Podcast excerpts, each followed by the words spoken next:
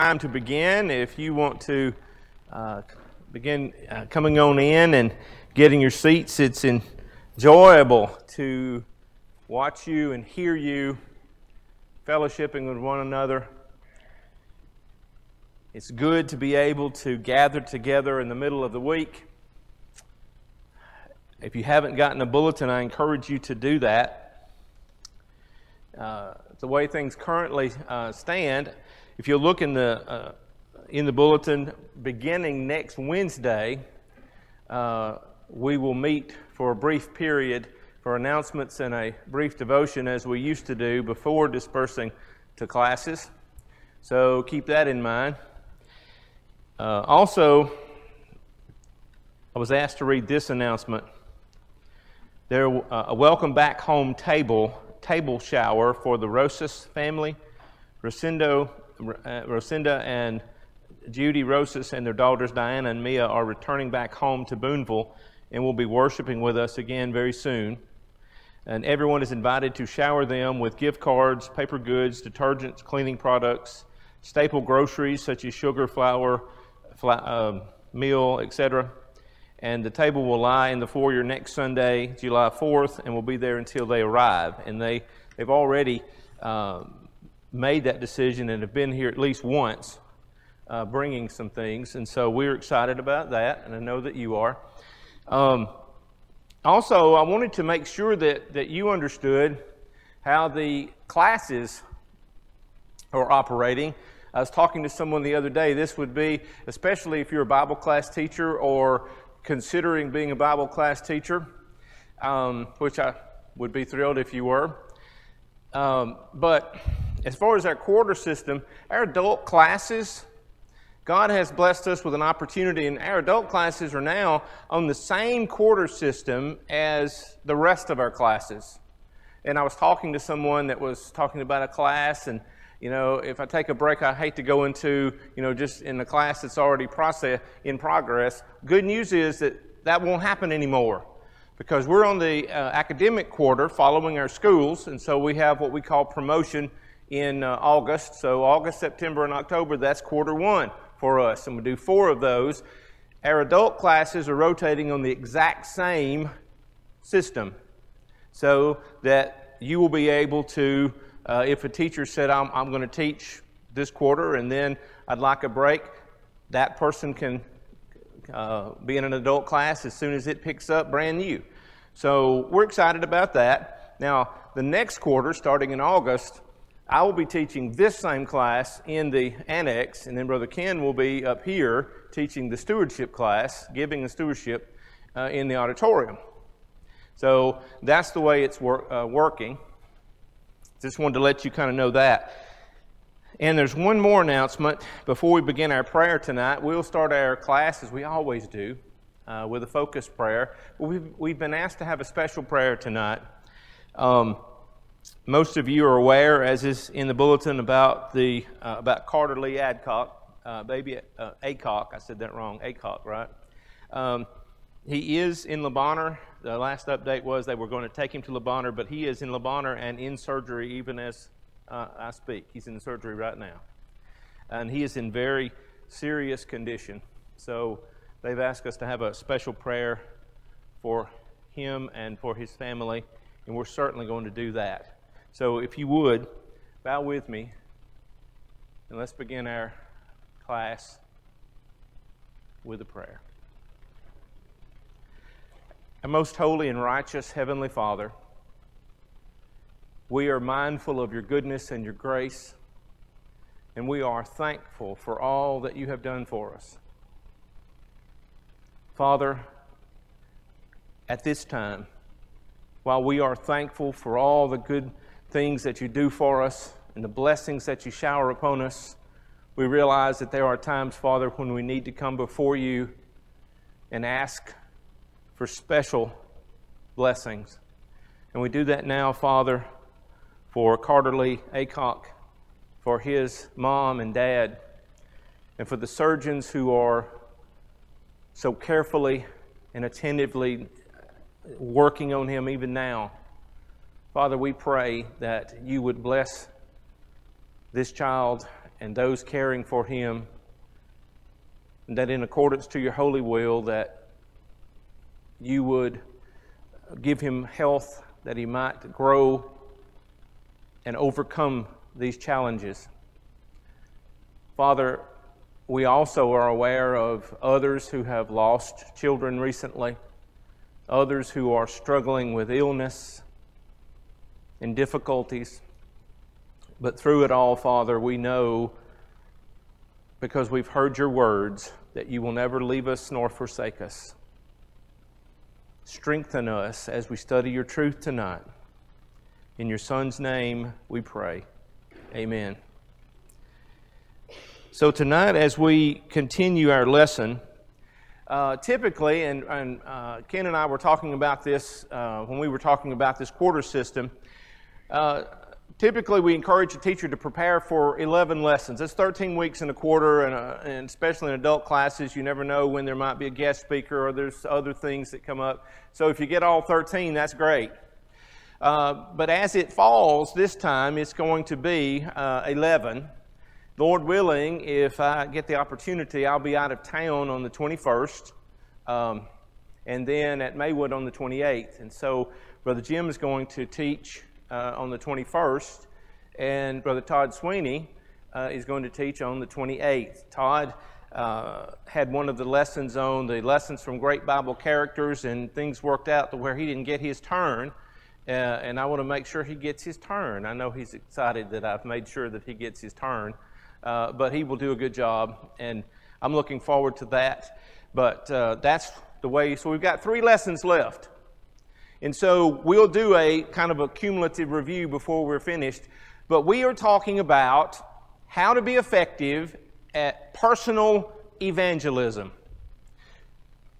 Big word, term, it simply means what can I do to be as effective as God can make me at taking His saving truth found in the gospel and share it with somebody else, teach it to somebody else, put someone else in contact with it so that they have the opportunity to obey it. And that's what this is about. And so, in the course of uh, understanding what it is, we began to talk about three things that are absolutely essential to be effective at that, okay? Uh, the first one, and we'll review, the first one was understanding, but the second one was knowledge. And you'll notice I changed it from five to four. There was one of those I decided I wanted to absorb into next week's lesson. But four components of what I have to know to be an effective sharer of the gospel. And I'm using that term not to, not to be weak or not to be, uh, uh, as someone might say, liberal, uh, but for some reason, I don't want you to be a personal evangelist. That sounds scary. Nah. Share the gospel with somebody else. If you're capable of teaching it to them, teach it to them.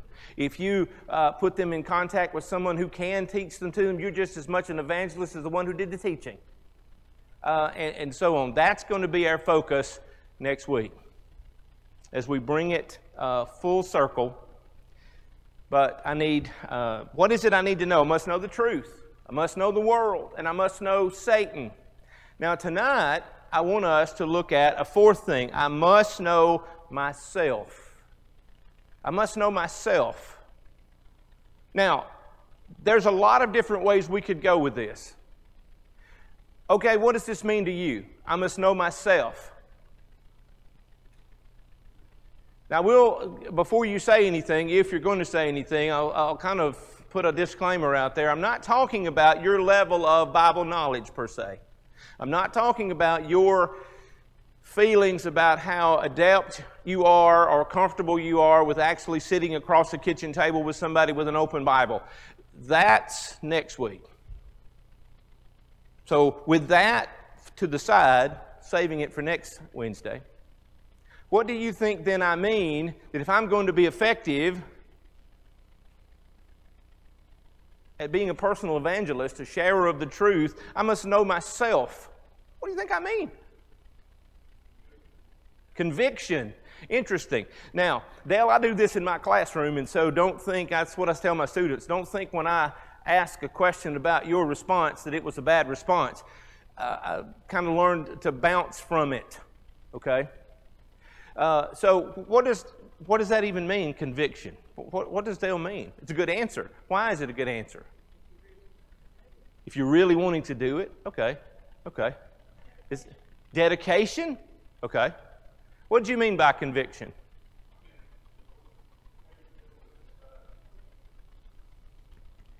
Okay, no, you're, you're right on target. Anybody else? Want to share anything? That's what I wanted to hear. Great start. I must know myself. Yes, sir.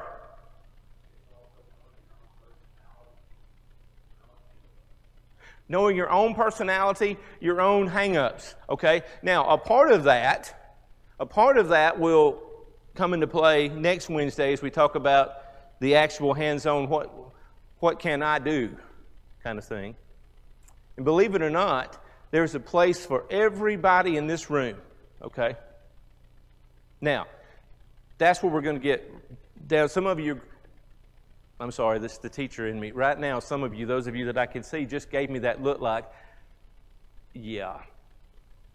Because you're thinking, raise your hand or nod your head if you're thinking, okay, me sitting across from somebody else and I'm the one in charge uh, of what's out here to somebody else.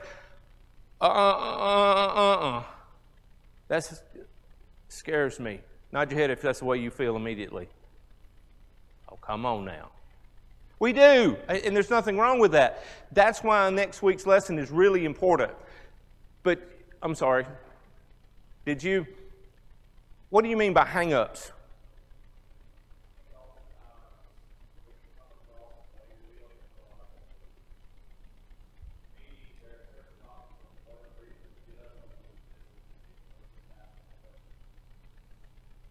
Yes, yes, and, and yes. In fact, I think one of those verses is in here tonight. Uh, if not, it's, it's next week. Uh, I did something that probably wasn't a good idea. I did both of, I did tonight's and next week's lesson at the same time. And so they're on different slides, but all those slides are in my head in the same place. So uh, well, we are going to look at them. Very good. Very good. In fact, no, it's here. Uh, look at 2 Corinthians 13 and verse 5. When I say it, everybody can hear you.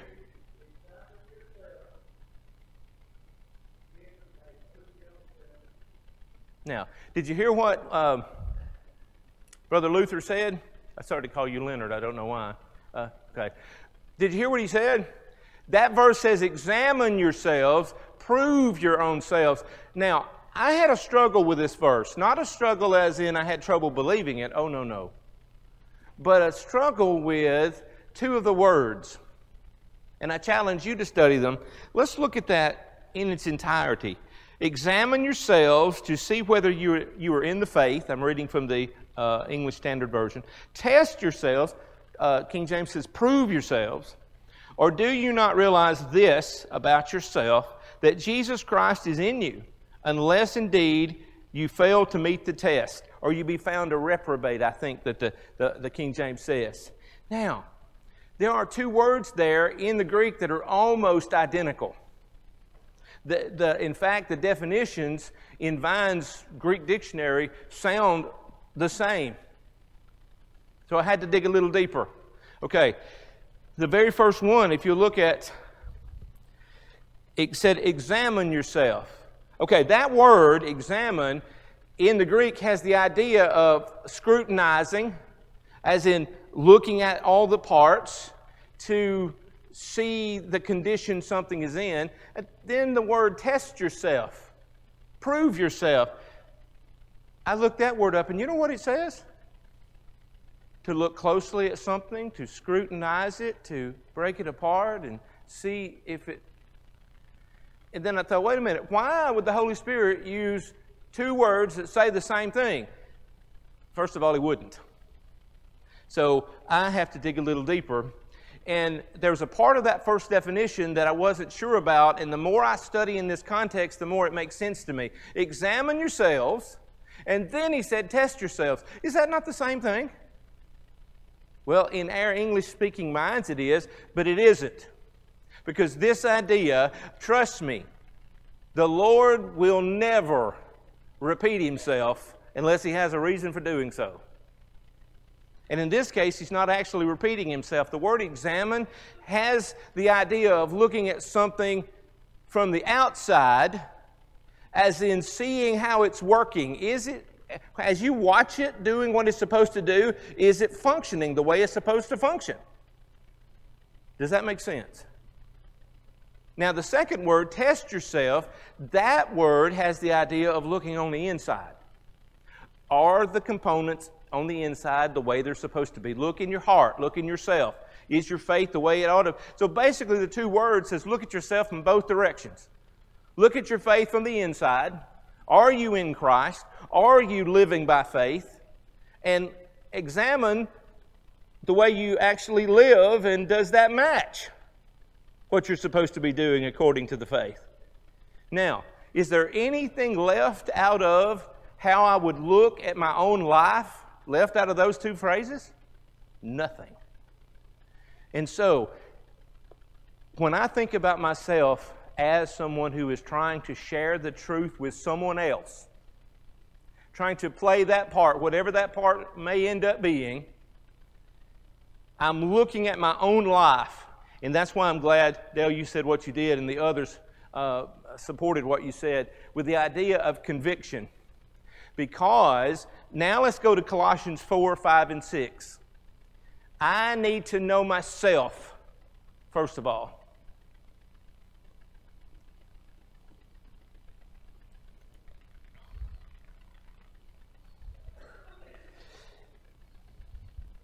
And I want to make an analogy here before I, I leave, uh, before we get to the Colossians passage.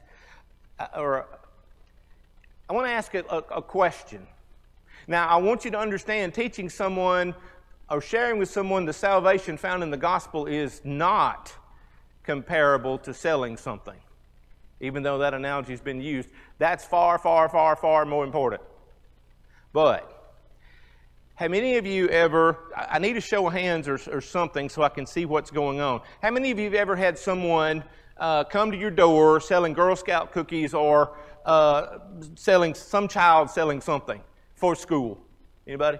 or seen them at, now they catch you at Walmart, right? Uh, okay. Have you ever encountered someone either at your door or standing there in their uniform, Boy Scout, Girl Scout, whatever, uh, softball team, baseball team, and they were so lackluster in their sales pitch that you didn't have any trouble dodging them and not buying the cookies that you didn't want to buy. That ever happened to anybody? You want to buy some cookies? No, I don't. Okay. Uh, but has anybody ever encountered that one particular blonde haired, blue eyed, pigtailed girl that you ended up buying three times as much as you wanted to and you didn't want to buy any anyway? Okay. Now, that has to do, and you say, what's that got to do with the gospel? Simply this. When you examine yourself, whether you're in the faith, remember that definition?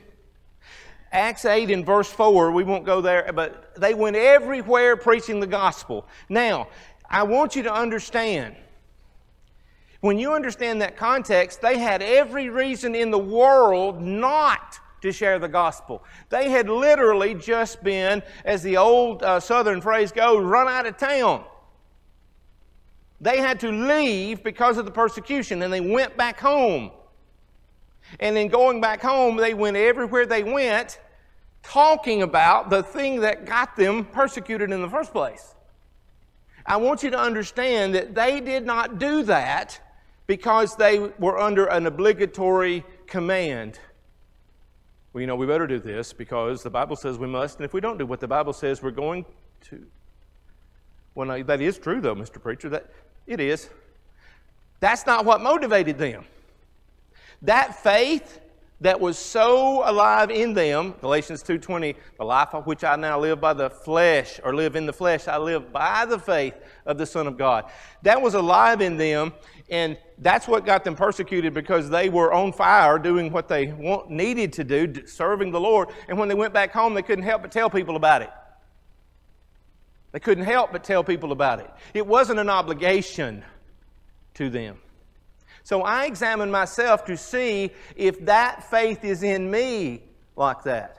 Because if it is, then sharing it with someone else is going to be really, it's a no brainer. I just have to find my spot. Okay, now, Colossians, I must know myself. These verses all lead us to a different part of this conversation. Colossians 4, 5, and 6. Somebody read that. Nice and loudly. Redeeming the time.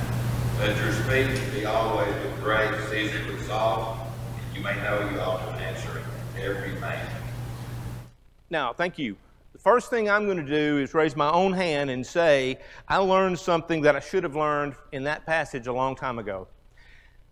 I have not, misused is not the right word, but misunderstood perhaps. Not misused, because you could read that verse and said, well, you need to make sure you talk the way you're supposed to talk, uh, speak the way you're supposed to speak to other Christians. Well, that's true. But do you notice in that verse, he's not, ta- he's not, the context is not other Christians. Now, the principle applies.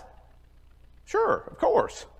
And I can show you some other verses that actually deal with how we talk to each other. But if you'll look at that context, he said, Let your speech be always with grace, seasoned with salt. Now, first, seasoned with salt. Why that? Uh, that's an adage. That's an old adage that seasoned with salt. Why do you season something with salt? Well, to save it, uh, to make it what you want it to be, to what? Make it taste better. Okay, so you get it, right? So, well, no, do, let's see, if, I want to make sure you do get it. When he says, let your words always be with grace, whose grace? Hmm? God's grace, of course. Seasoned with salt if my words are filled with the grace of God and seasoned with salt, then what kind of words are we talking about? Pleasant. Okay. What else? Truthful. What?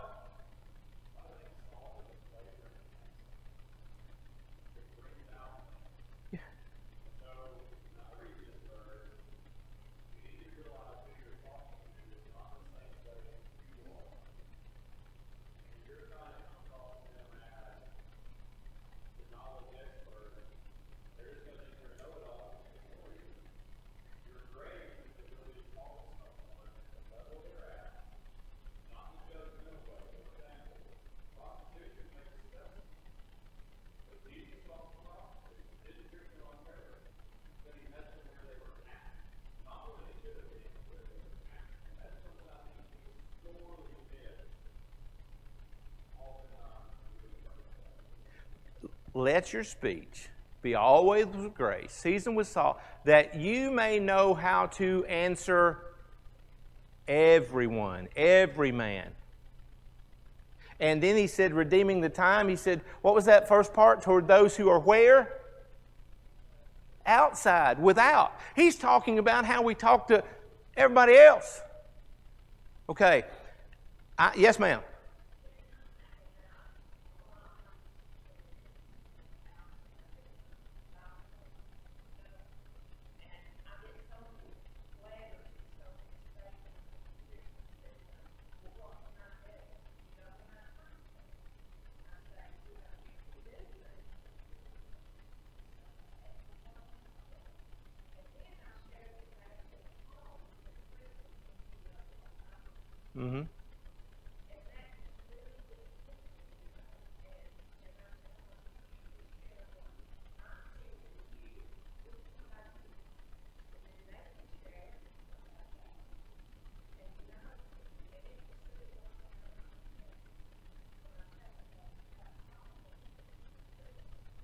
Miss, sorry.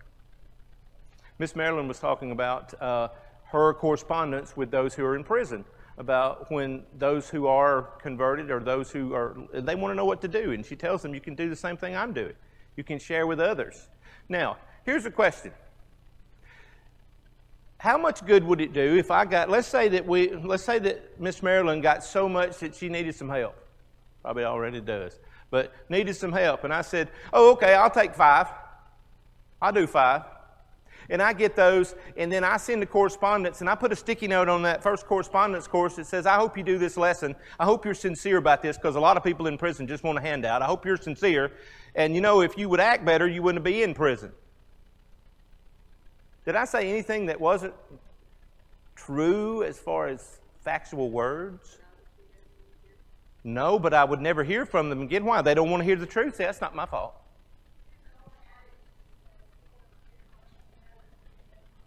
That's right. Did you see the way I pressed back? That's the way we appear to other people when we come across that way.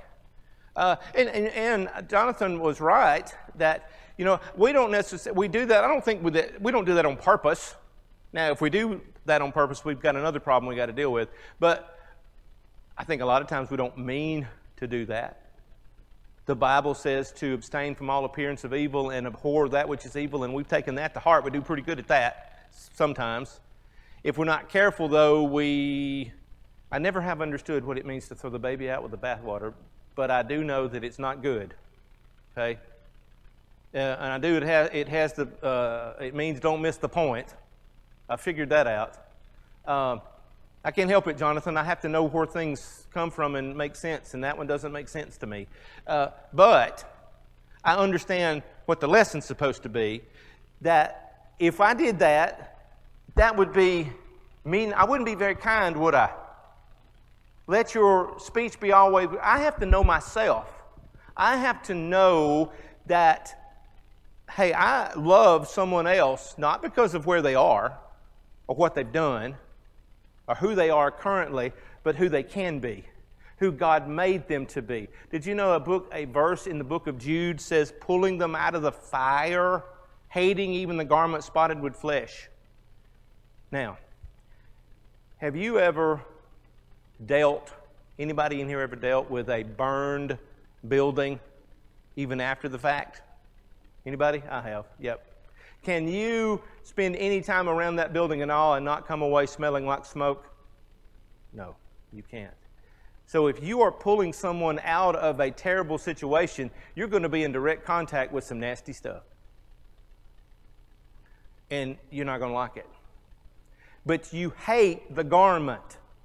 You hate the cloak in which they're currently living because you're supposed to.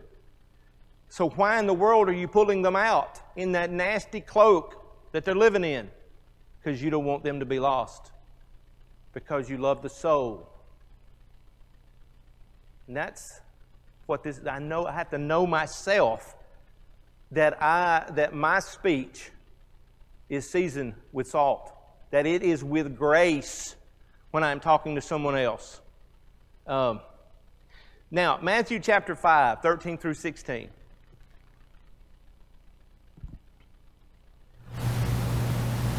I can quote this one in pieces, but I want us to hear it all in one chunk. In the Sermon on the Mount, and I want you to tell me what you think this has to do with me knowing myself. Not myself as a Christian, yes, that, that's automatic, but myself as a Christian who is going to make a concerted effort now to teach, reach others. Okay, somebody read that for me. You are the salt of the earth, but if salt has lost its taste, how shall the saltiness be restored? It is no longer good for anything except to be thrown out and trampled under people's feet. You are the light of the world. A city set on a hill cannot be hidden. A lamp and put it under a basket and put on a stand. It gives light to all in the house. In the same way, let your light shine before others so that they may see your good works and give glory to your Father who's in heaven. How does that passage apply to someone who is a child of God trying to share the truth with someone else? Well, we already know from Colossians 4, 5, and 6 that you, you make sure that your heart is right. That's the first verse. Second verse, that your speech is coming from a heart that's right, that cares. What about this verse now? What's this talking about? Not just our speech, but our what? Our behaviors. Okay, anybody else? Your actions. You're, you're the salt of the earth. Salt, regardless of what it does, or, or I'm sorry, regardless of why we use it, has one characteristic. It, it has an effect on wherever it is. Salt has an effect. You put salt on your vegetables, you taste it, don't you? You put salt on that, uh, what is it they used to hang in the smokehouse? Hams? Uh, uh, it preserved it, right? Because of its presence. Now, you take uh, a 50 pound bag of um, ice cream salt and pour it on somebody's front lawn. What have you guaranteed for them next summer? that they don't have to mow, right? Because it's killed it. Uh, and my favorite, coming up uh, 4th of July, if I get a chance to go to my mom's, and I hope I do, I hope she has what she always has put a little salt, a lot of salt around. And what's in the middle? Oh, oh that, that was easy question. That homemade ice cream, right? Um, and the last time I made it, it, it took forever. It took me three hours to make that. And my mother said, What in the world? And I said, I don't know. She said, Would you not get enough salt? Well, I had a whole bag. I just used a little. Yeah. You put the whole bag. And it makes it work. What does it do? It, well, it does. It, it has an effect. Okay, I'm the salt of the earth. My light is supposed to shine. You know what's interesting? That verse, that a city set upon a hill cannot be hidden. We always think about a bright lit city. But you know what? If I were to, you think of a place right now geographically that is, is bright and, and big. I think about coming into uh, when I lived in Sevierville, when I came over the hill uh, uh, where Knife Works is, and I come over that, man, man you know, if I came over that hill and all the lights were out, I'd be wondering what's going on because I know it's supposed to be there. It's still there, but it's dark. That verse implies that the city on the hill, even if it's dark, people know it's there. They want to know what's up. Why there's no lights. So my life People see when the light's not shining like it's supposed to. People know when I am not what I'm supposed to be, and they also know when I am living as God would have me to live because they see that and they glorify God in that. So I have to know myself to make sure that I'm doing the best I can. I think it's important. Go ahead and be turning to 1 Peter chapter 3. 14 through 17. I think it's important that we understand many people, I think, shy away from or are even afraid of talking to others because they think, well, I'm not good enough. I'm not perfect enough. I'm not faithful enough. Well, that may be true and that may be something you need to work on individually. But you and I are never going to be perfect. That's not the requirement. But our lives have to match the gospel we show other people. Does that make sense?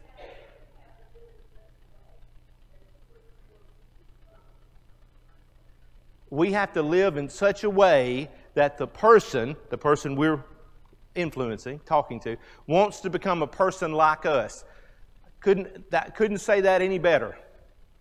You are supposed to be a working model one of the things that I'm looking at, I've heard teachers, y'all have heard this term over and over and over, but I'm hearing it. I'm taking ED 605 right now, which is instructional design. Um, and one of the things that we hear, we hear uh, is that teachers have to model the behavior, have to model the instruction. If you want your children, your students to do it properly, you have to show them how to do it. You know, well, now, why would I do that? I sit behind my desk and drink coffee and tell them this is how you do it.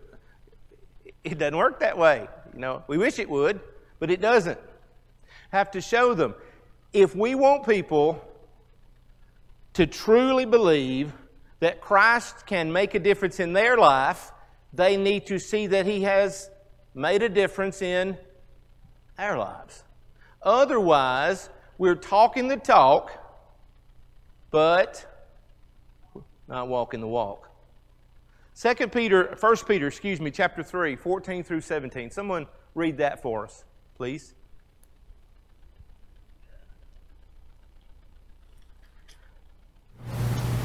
Come on now, not all at once. Okay,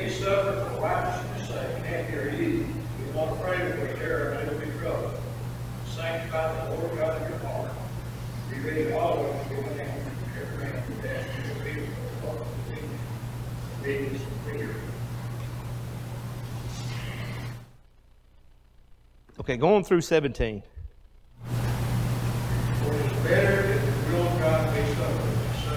well doing any other.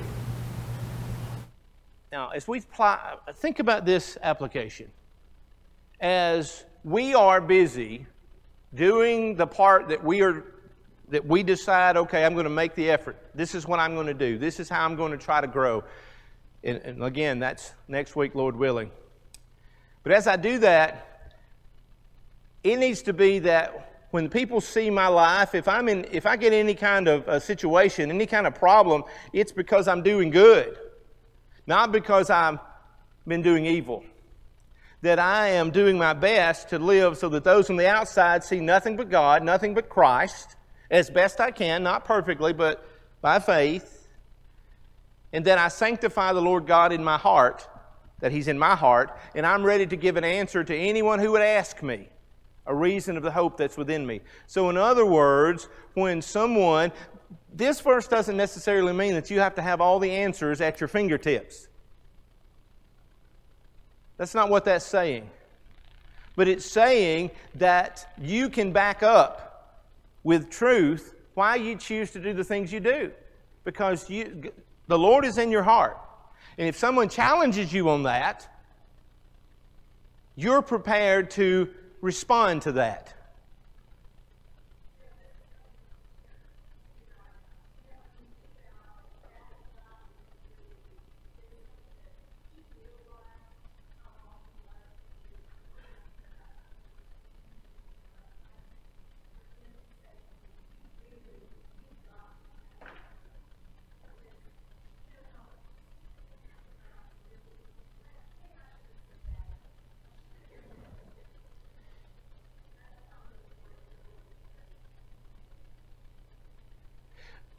Absolutely. Sister Anita was talking about Peter, who wrote this.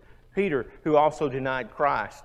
And you know, I, th- I think it's also important for us to think about. Now, again, you say, well, I don't agree with that, preacher. I'm not so sure that that, I don't know if I agree with you. Okay, that, that's okay. But he says, be ready always to give an answer to everyone who asks you a reason. That answer doesn't always have to be words coming out of your mouth. Peter was put on the spot when he was asked about knowing Christ, and he denied him. He didn't just deny him by saying words, he denied him. Don't you remember that whole story? He kind of tried his best to get out of the way so they'd stop bothering him, right? To get himself out of the, the limelight. Uh, and I'm so glad I didn't fall over those steps. Luther would have laughed at me. Uh, we have to be ready, it's there in our hearts that, of course, I'm a Christian. Of course, I believe in God. Of course. Now, again, doesn't mean I always have all those answers on my fingertips. That's what we'll talk about a little bit too next week. But it has the idea of Him being in your heart. I know myself.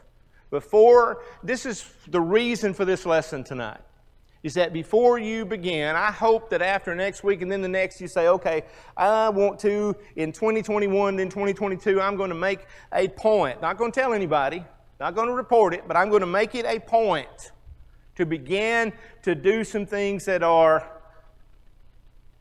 efforts to reach the gospel to other people.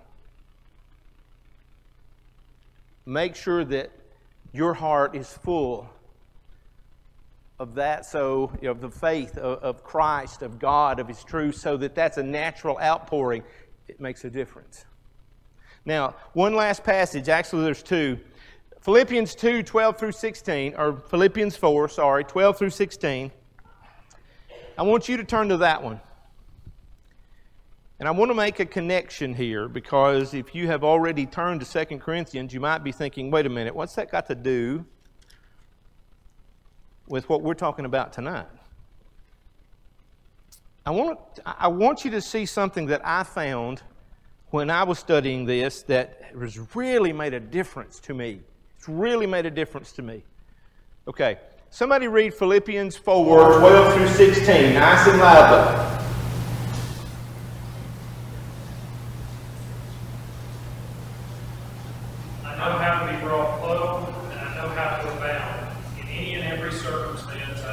the secret of Wait a minute. That- Is that Philippians 4 or 3? Oh. That's not the one I wanted.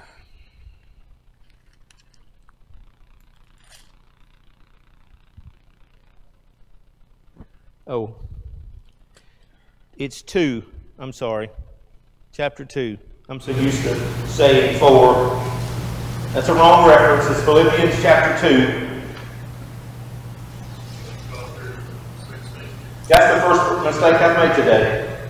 Actually, it's the first one I've noticed today. Okay. Please. 12 through 16. Yes, sir. Therefore, my beloved, as you've always obeyed, so now not only is in my presence, but much more in my absence. Work out your own salvation with fear and trembling. For it is God who works in you, both to will and to work for his good pleasure. Do all things without grumbling or disputing, that you may be blameless and innocent, children of God without blemish in the midst of a crooked and twisted generation, among you, among whom you shine as lights in the world, holding fast to the word of life, so that in the day of Christ I may be proud that I did not run in vain or labor in vain. Let this sink in just a moment. This particular passage, yes, there's so much in Philippians that helps us understand how Christians should uh, let Christ shine through them as they deal with each other. That the love of Christ and our faith causes us to react absolutely about Christians' relationships. Very much so. But, folks, notice again what Jeremy just read there. That he said in verse 14 or, or, verse 15 that you may be blameless and harmless or innocent children of god without blemish in the midst of a crooked and perverse generation and you shine as lights in the world. He's talking about the outside again. He's talking about the way we behave the way we do things the way we do things so that the world sees christ in us. The light okay? Hold that thought and I want you to look at 2 Corinthians 4. And I hope you'll see the same powerful connection here that, that I did. 2 Corinthians chapter 4.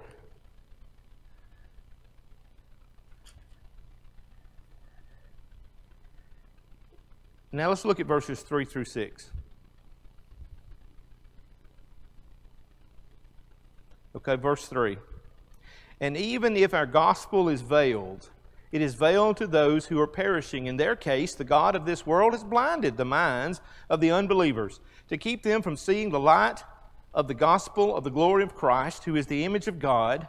For what we proclaim is not ourselves, but Jesus Christ as Lord, with ourselves as your servants for Jesus' sake. For God, who said, y'all listen to this, let light shine out of darkness has shown in our hearts to give the light of the knowledge of the glory of God in the face of Jesus Christ. To give the light. Let the light shine. Did you hear that? Let the light shine out of darkness, and that light is in our hearts. And what's that light supposed to do? Shine to others. Now, go back to Philippians chapter um, 2, and he says there, Among whom you shine as Okay, please say it. Among whom you shine as lights. Thank you, Jeremy. What's wrong with y'all? Lights in, a, in the midst of, wait a minute, where's that light coming from?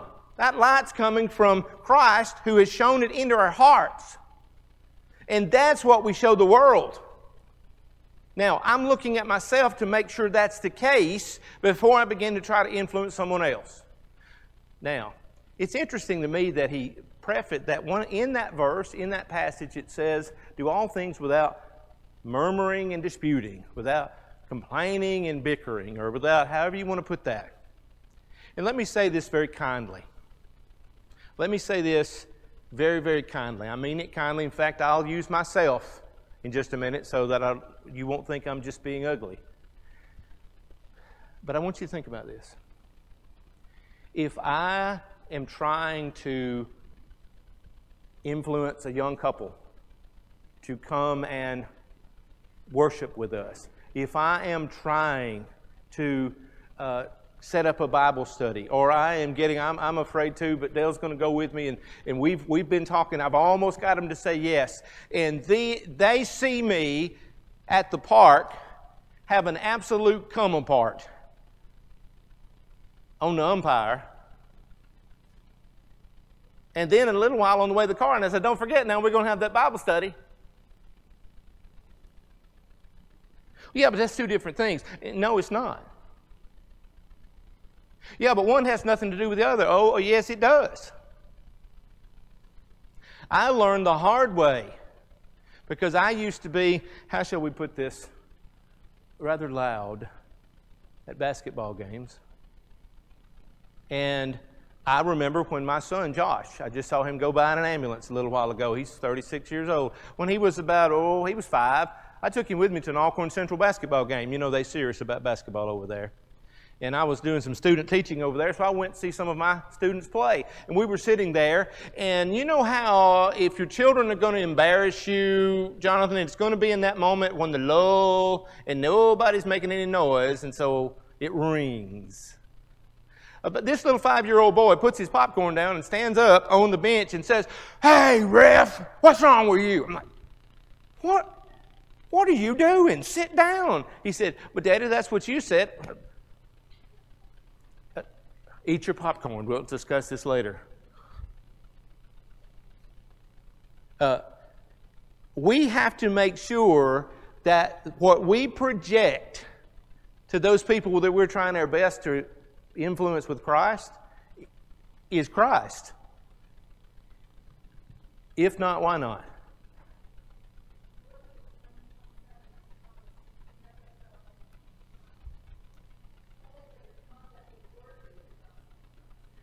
Let your conduct be worthy of the gospel. You mean the same gospel that is what we're trying to share? Absolutely. Absolutely. And I think that's important. Anybody else? Now, Lord willing, and as the old saying goes, the creek does not rise, and we have the opportunity to meet next Wednesday, we will. Uh,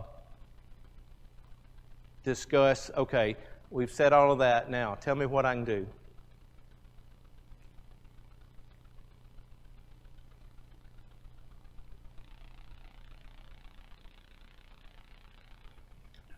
I was. Okay.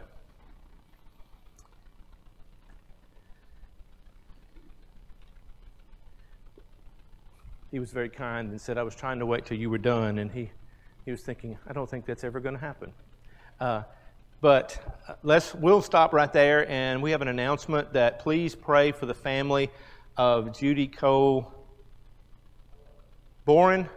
Okay, Boren, sister of Bobby Cole and sister in law of Teresa Cole. She passed away unexpectedly. So I don't know if any of you know that family, but that's Judy Cole Boren, sister of Bobby Cole and Teresa Cole. So we'll, let's remember them uh, in our prayers as we close. Heavenly Father, we thank you for this day and your goodness, for allowing us to open your truth, for allowing us to live your truth and be saved by it, be full of joy through it, be strengthened with the peace that passes all world's understanding that's found in Christ. And Father, as we close our study tonight, we ask especially that you will, in accordance to your holy will, be with the family of Judy Boren, that you'll be with Bobby Cole and Teresa Cole, and uh, in this time of sorrow and sudden death. For you know our hearts and our pains and our needs more than we will ever know. Thank you, Father. In your Son's name we pray. Amen.